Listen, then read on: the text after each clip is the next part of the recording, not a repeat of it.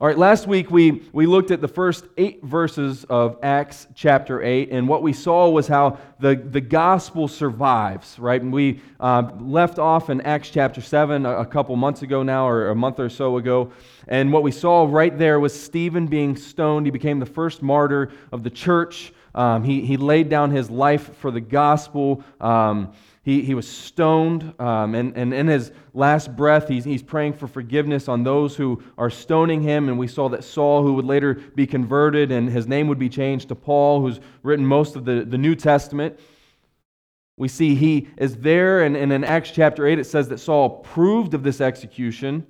Um, it, it shows us that he continued to drag off men and women out of their homes and he took them to, to be on, uh, put on trial where they were eventually going to be killed themselves. And we saw the church was scattered, but we saw that the scattering of the church was a fulfillment of God's command to take the gospel to all the nations.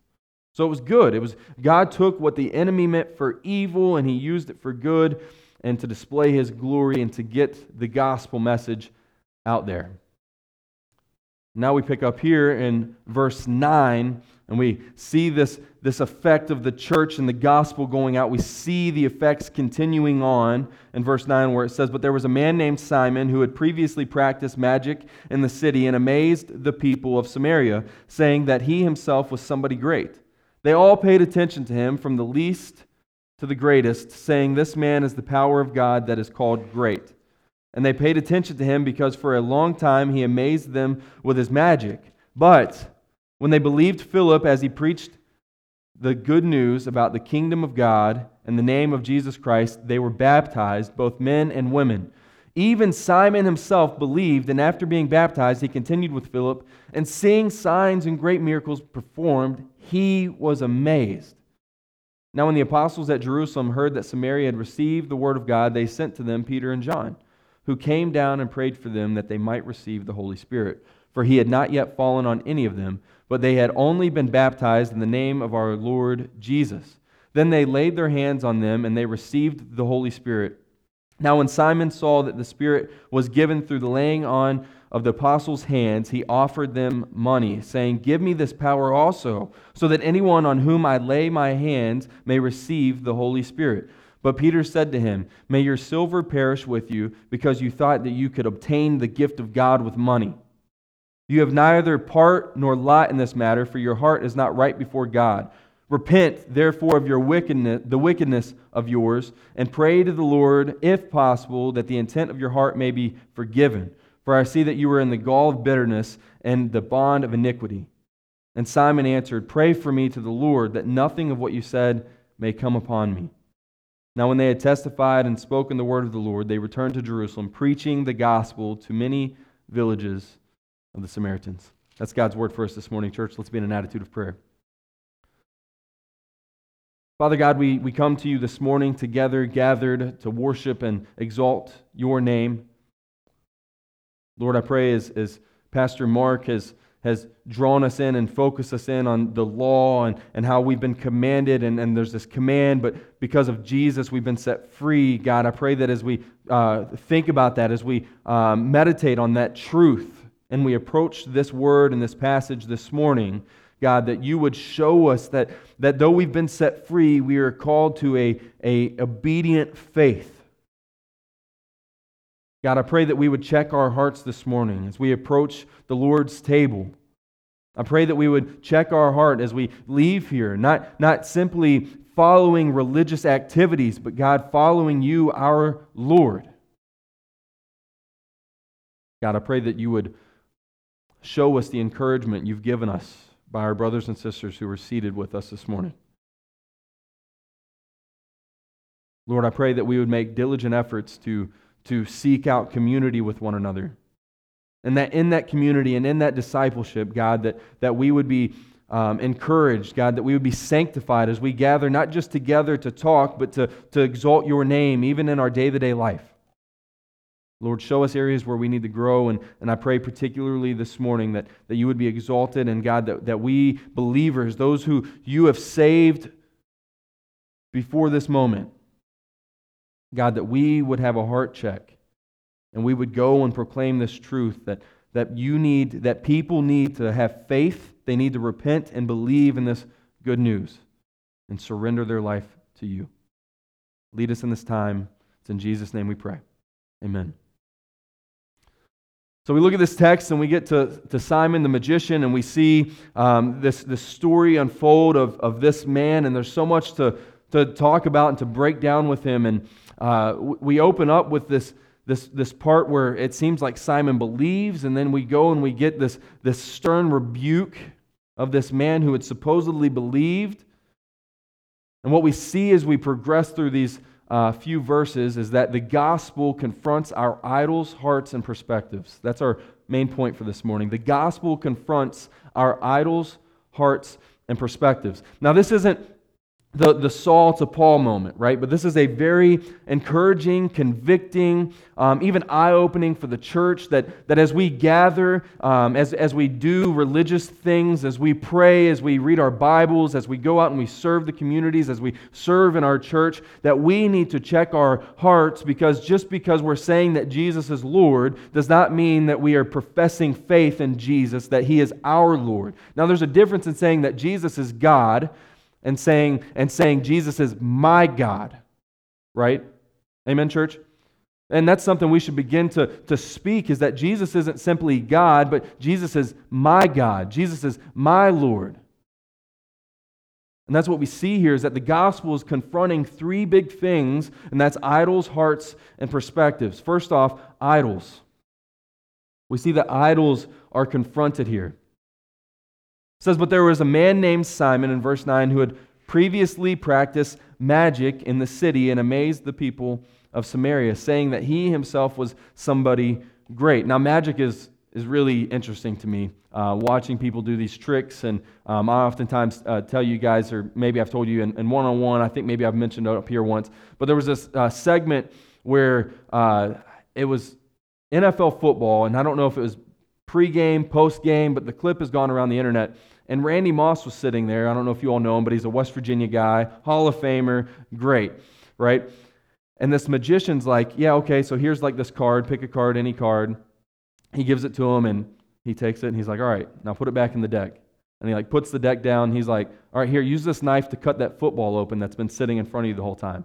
He's like, what do you mean? So he cuts it open. And Randy Moss, just good old West Virginian reaction, just, woo, like we love it down there, right? Like anything that can get us going, like magic and stuff. It's just, it's awesome. Wondering how these things can happen. And this is Simon the magician. He has had this, these acts of, of man, this, this, this um, almost deception, right? Like we are deceived. There's, we know that with magic, and I'm sorry if any of you are magicians, I'm not going to ask you for your tricks this morning and how you do those things. I'll let that be between you and, and, and, and your uh, gig. But there's something that intrigues us about that, even though we know that man's magic is but deception. And Simon, the magician, not only is performing these tricks, but it says that he himself was saying that he was somebody great. So he is making himself an idol for himself and for others. Now, there's a huge problem with this because we know that as Christians, we can't go about saying, Look at me, I'm something great. Did you hear that, that message from last Sunday? It was great. I'm sure you guys wanted a fourth point, right? We could have left three and you all could have, could have chanted on for another point and we would have had it, right? It was like, it was that great. That's how great we are around here. We know that there's no room for that kind of talk amongst Christians. We know that, that as, as Pastor Mark, Mark mentioned earlier, is that we see when we look at the law that we aren't worthy and then we look at the gospel and we see that Christ has made us worthy by his atonement on the cross, by his doing, by his grace, by his bestowing of faith. So it shows us here exactly who Simon is. And it says they all paid attention to him for, uh, from the least to the greatest, saying, This man is the power of God that is great. This man, Simon, actually is, is believed to be the one that the Gnostics wrote about, the, the very famous Simon the magician. Though we can't 100% confirm, we are very very, very sure, but not 100% sure, that this is the same guy. And you can go back and you can read into the Gnostics' writings that Simon was one of the leaders of this, this heresy. He had a great following that people looked to him. So it makes this passage that much more um, polished, right? Where it's like this transformation, what is about to happen here, not just Simon believing later, but the, the crowd turning away from him and not making him an idol and turning to God is, is that more powerful, not by his magic, but by God's power that can save. So you can actually read about Simon the magician in secular history. And again, we're rather positive this is the exact same guy. For the same writing in the scriptures is one that you can find that was talked about among this man, that it says, This man is the power of God that is great. Now, we can look to, to our idols in our life, we can look to our culture's idols, but there's this idolatry is giving him, attributing the power of God to this inerrant man, there to this fallen, not inerrant man. Simon is simply a man with some magic, and they are attributing the power of God to him. Church, if we understand the power of God, we should understand how serious this idling is. That, that they are idolizing this man and attributing the, the same God who spoke everything into existence by his power, the power of Jesus that sustains the universe by the word of his power, they're giving that power, attributing it to Simon. This man is the power of God that is called great. And they paid attention to him because for a long time he had amazed them with his magic. He had this following. There was, there was nothing else to, to believe in. They, they had fallen into all these heresies. And they looked at the card trick and they're like, wow, look at this. This guy's amazing. Look at his, look at his power. Look at, look at what he can do. There's nothing wrong with enjoying a little bit of magic, seeing some magic shows, right? But they took it and they idolized him. And he made for himself, he made himself an idol for these people. He was making himself to be a God when indeed he was a deceiver. Look at what the gospel does when it confronts our idols. It says, But when they believed Philip as he preached, what church? Good news. When he preached the gospel to him, uh, to these people, when Philip came and was preaching the gospel, their eyes were no longer set on Simon and his, his false power, but turned and was saved by the saving power of the Almighty God. So, the power they were once attributing to a fallen man, they now understand in Jesus Christ that it is to him be the glory alone. Philip preaches the gospel to them about the kingdom of God and the name of Jesus Christ. And what happens? They follow in obedience. They were baptized, both men and women. They were saved. Because, church, when the gospel comes into our life, it removes idols. It changes our perspective. Our repenting is turning away from. So Simon is no longer their God. He's no longer their idol, if indeed they've been saved because Jesus is the only God. Our triune God deserves all the glory, not man.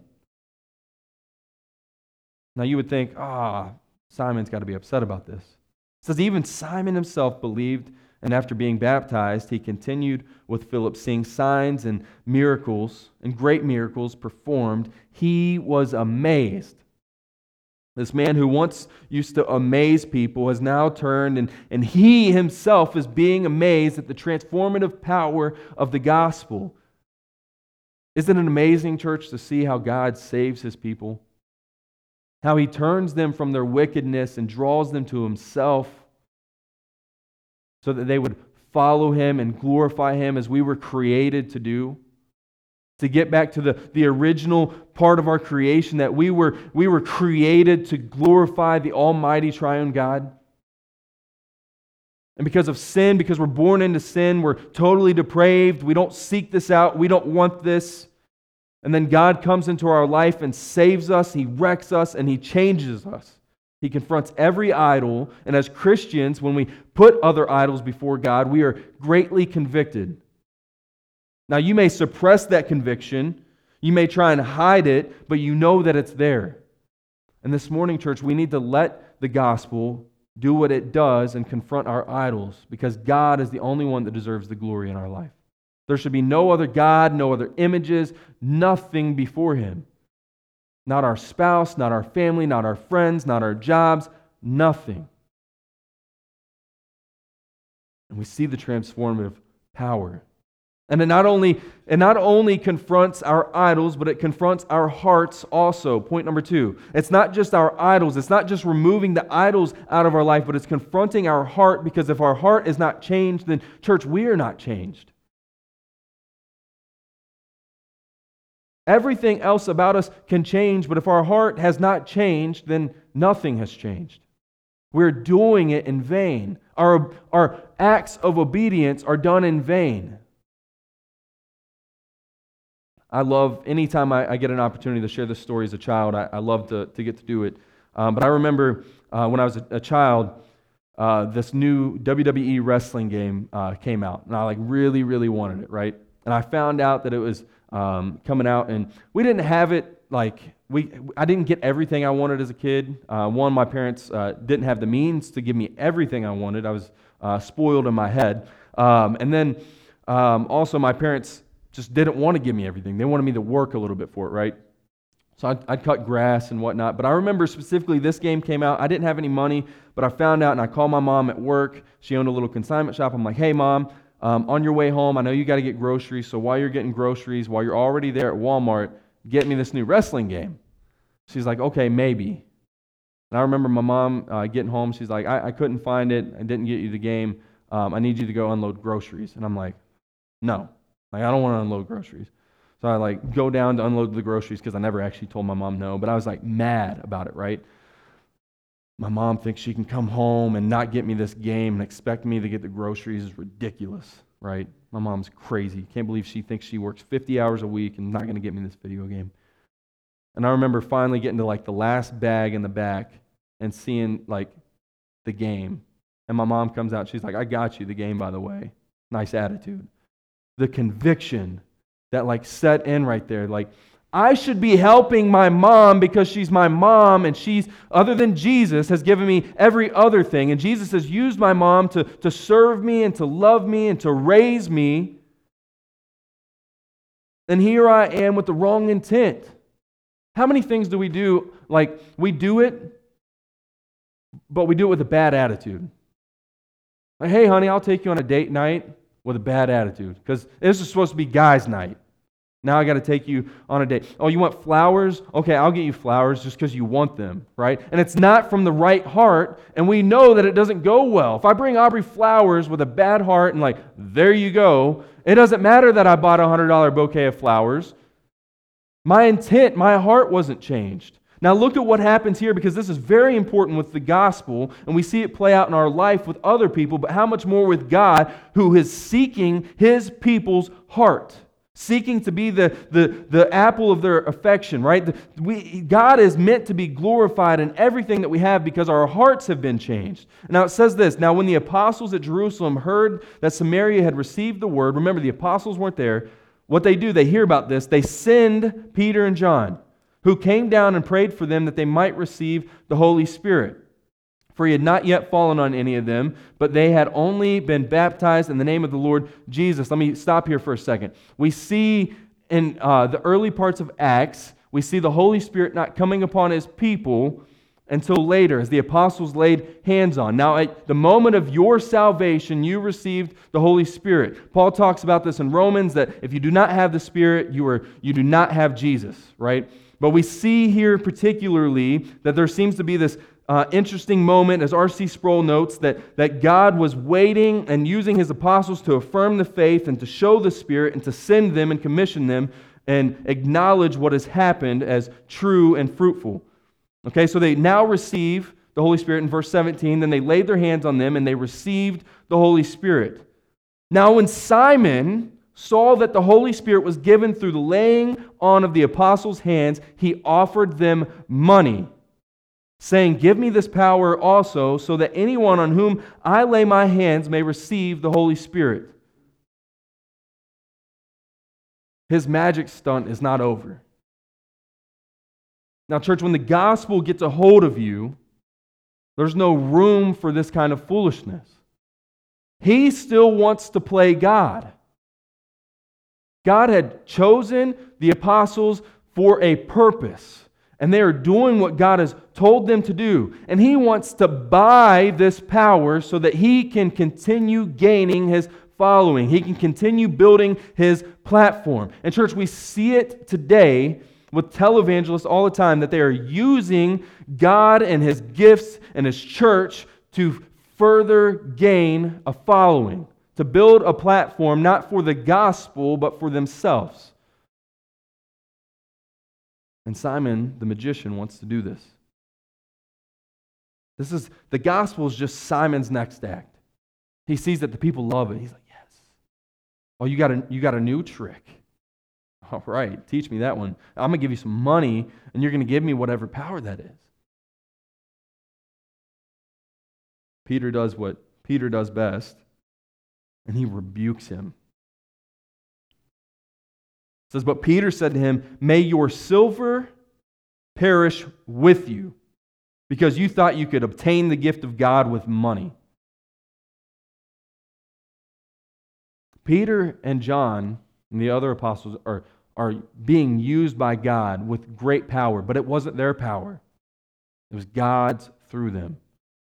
And they know that because their heart has been changed. Their heart has been confronted. And now Simon's heart is being confronted.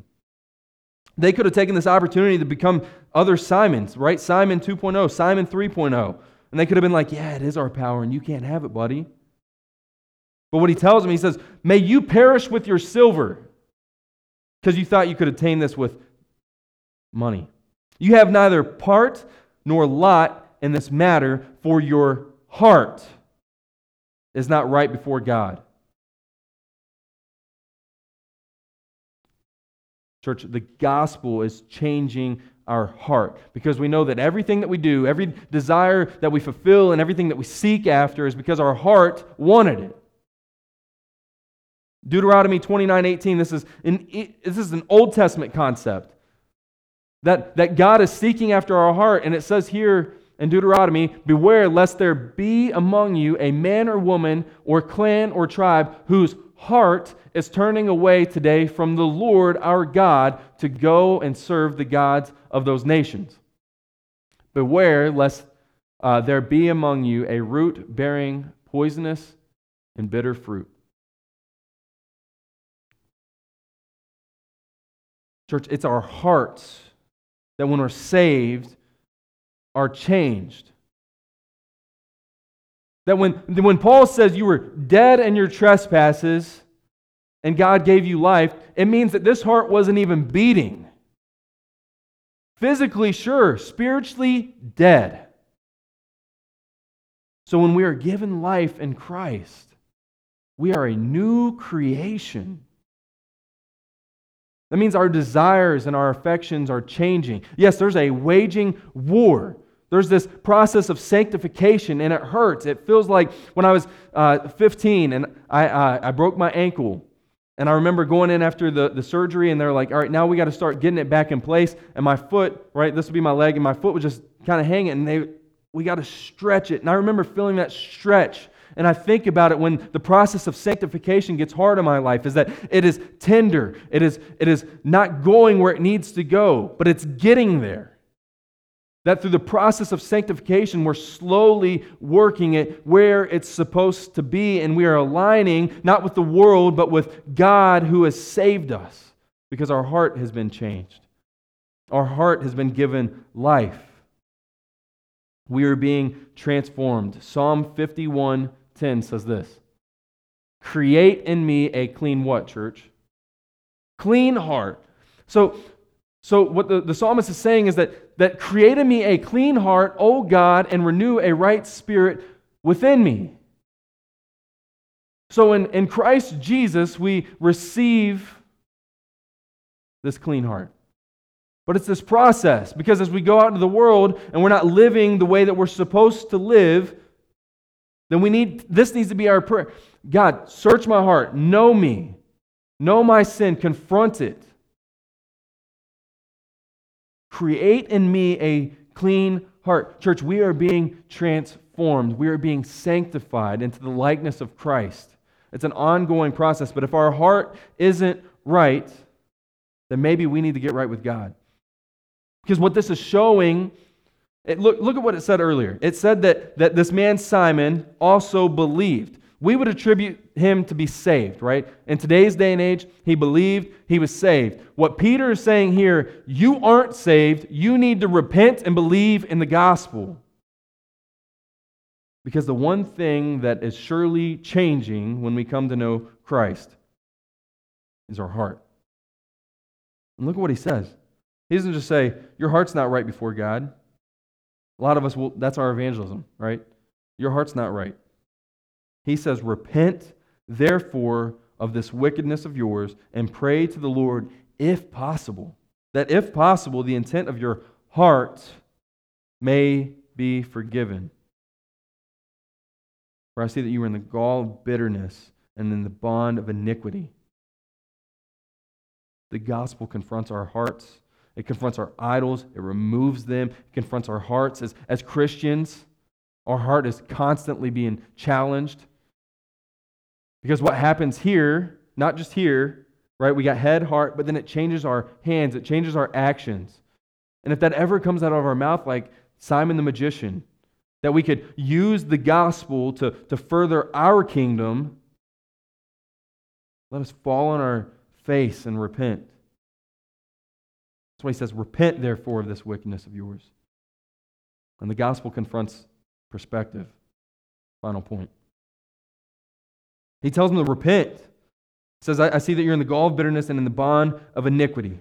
And Simon answered, Pray for me to the Lord that nothing of what you said may come upon me. There's real transformation. We don't know for sure that Simon was saved, but this prayer is, is no longer that, that he wants to, to just follow the crowd, but he does not want to face the wrath of God because he understands that his heart was in the wrong place.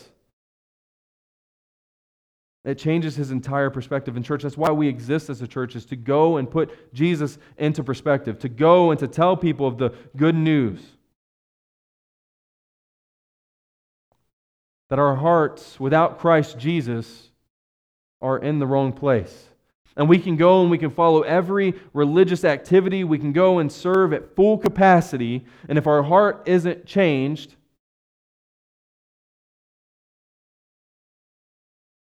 and we don't know the Lord. We need to teach people that they need a better perspective on that. That until Christ comes into your life, until you repent and believe in the gospel, you're not right before God. And we need to teach people that the perspective of, of the world and everything around us needs to change. And the only way it's going to change is by the gospel.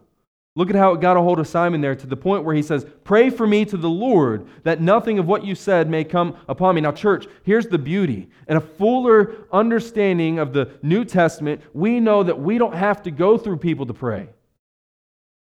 That you can turn to the Lord right now and repent and believe in the gospel and surrender your life to Christ. But until you have a right perspective of the Almighty God and of the gospel, your heart and your idols won't be changed. Your idols won't be removed. Your hearts won't be changed. Gain a whole understanding of the gospel. That we can't do anything on our own. We're going to take communion here in a minute, and I want us to reflect on that. That the reason when we take communion, we look to the sacrifice that Christ made on his people's behalf. That we know that without his intervention in our life, without him paying the price, we would be that of Simon. We would not have a new perspective. We would not have a changed heart, and we would continue to follow and worship the idols. We know that this week we probably put things before God that we know that we shouldn't have. And we're believers right? If indeed you're a believer, if you're a follower of Christ. We know that there's a waging war, even amongst us as believers. So when we go out, we point people to the cross and the sacrifice of Jesus and the need not only to say that, yeah, Jesus is God, but no, Jesus is my God. That when I approach the, the Lord's table to partake in communion, that I'm reflecting on what Christ did, not simply for the world, but for me, for us, his bride. And that's beautiful. And, and church, it sets you free from the bonds of iniquity. It sets you free to go and to proclaim the good news without fear. It sets you free to go and to tell people about the, the, the Savior that came, that if you repent and believe, you would be saved. It gives you the, the, the understanding that you can go out and say, You're not good enough.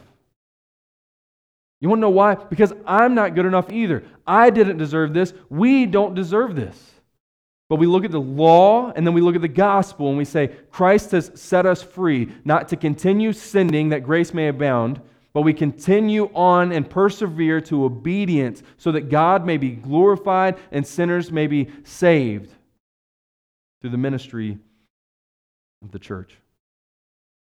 They were preaching the gospel. They didn't just assume that because he had believed and because he was following along, Peter didn't just assume, oh, okay, this guy's good, we'll just let this little heresy go away. No, he rebukes him and he points him to the gospel. Nelson, you can go ahead and come back up. Aubrey and, and, and Matt to administer communion. And, church, as, as we reflect this morning on, on the sacrifice of Christ our Lord, I want us to draw near. Maybe you're feeling like you aren't worthy enough this week. Maybe this morning you were coming in and you were arguing with your spouse or you're dealing with, with things from this week at work and just maybe a way that you behaved inappropriately. Let me tell you, Jesus paid the price. Leave it at the cross. Reflect on the sacrifice that he made and draw near to him. Be confronted by your sin by approaching the table. Lord, I know that I'm not worthy, but you paid that price. I don't have to dwell on my sin, but I can push forward because you've released me, because you've changed and confronted my idols, you've confronted my heart, and you've confronted my perspective. So I want us to think about those things this morning, church, as we draw near to the Lord's table. I want us to think about the price that, that Jesus paid. And it wasn't a lucky shot. Maylee, uh, we went to the, the fair this week. And Maylee uh, played the dart game. You hit three balloons and you get the, the bigger prize. If you hit one balloon, you know, kids always win a prize, right? Maylee, her third one, she had hit two, and it goes up. And she just happened to catch a balloon. I'm like, man, that was so lucky. You know, it wasn't lucky. Jesus dying on the cross. That was precise. Jesus paid the price for his people. And I want us to think about that this morning. Now, this is a sacred time at the Lord's table, and it is for believers who have rested all their hope on the death and resurrection of Christ. If you're not yet a believer, you should refrain from partaking till you come to faith in Christ, and then joyfully partake along with the body of Christ. We encourage those of you who are believers to examine your hearts in this time so that you can partake in a worthy manner. If you if your heart is harboring unrepentant sin, refrain until you can come freely to partake. Now, that doesn't mean refrain until next month when we take communion. It means if there's someone in here that you know that you've sinned against, talk to them right now. We got time, we can wait. We don't need to know what's going on, but, but handle it. Confront it. Don't let it harbor over until next month. Because next month, let me tell you something, same thing's going to happen. You're going to be dealing with things, you're going to feel unworthy, but Jesus has set us free. As the bread and cup are served, we ask that you hold them and go back to your seat until we can all partake together. You can come up here and Aubrey will have the bread and Matt uh, Atzma will have the grape juice. And then right here we have prepackaged communion too if you want to grab that and take it back to your seat and, and not get your hands all in the, the bread.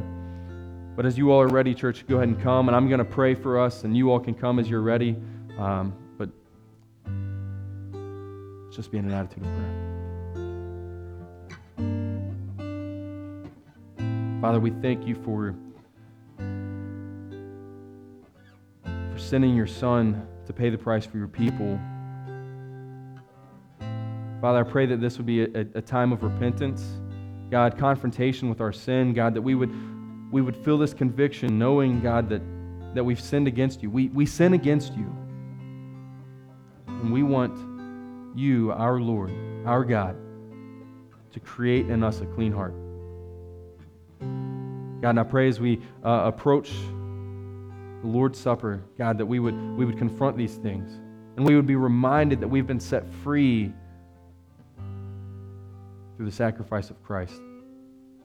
And I pray that, that being set free would be a reminder that we are not to continue on in sin, but we are to continue and push on, persevere in obedience. And may your name be exalted through word and deed in each and every one of our lives. It's in Jesus' name we pray. Amen.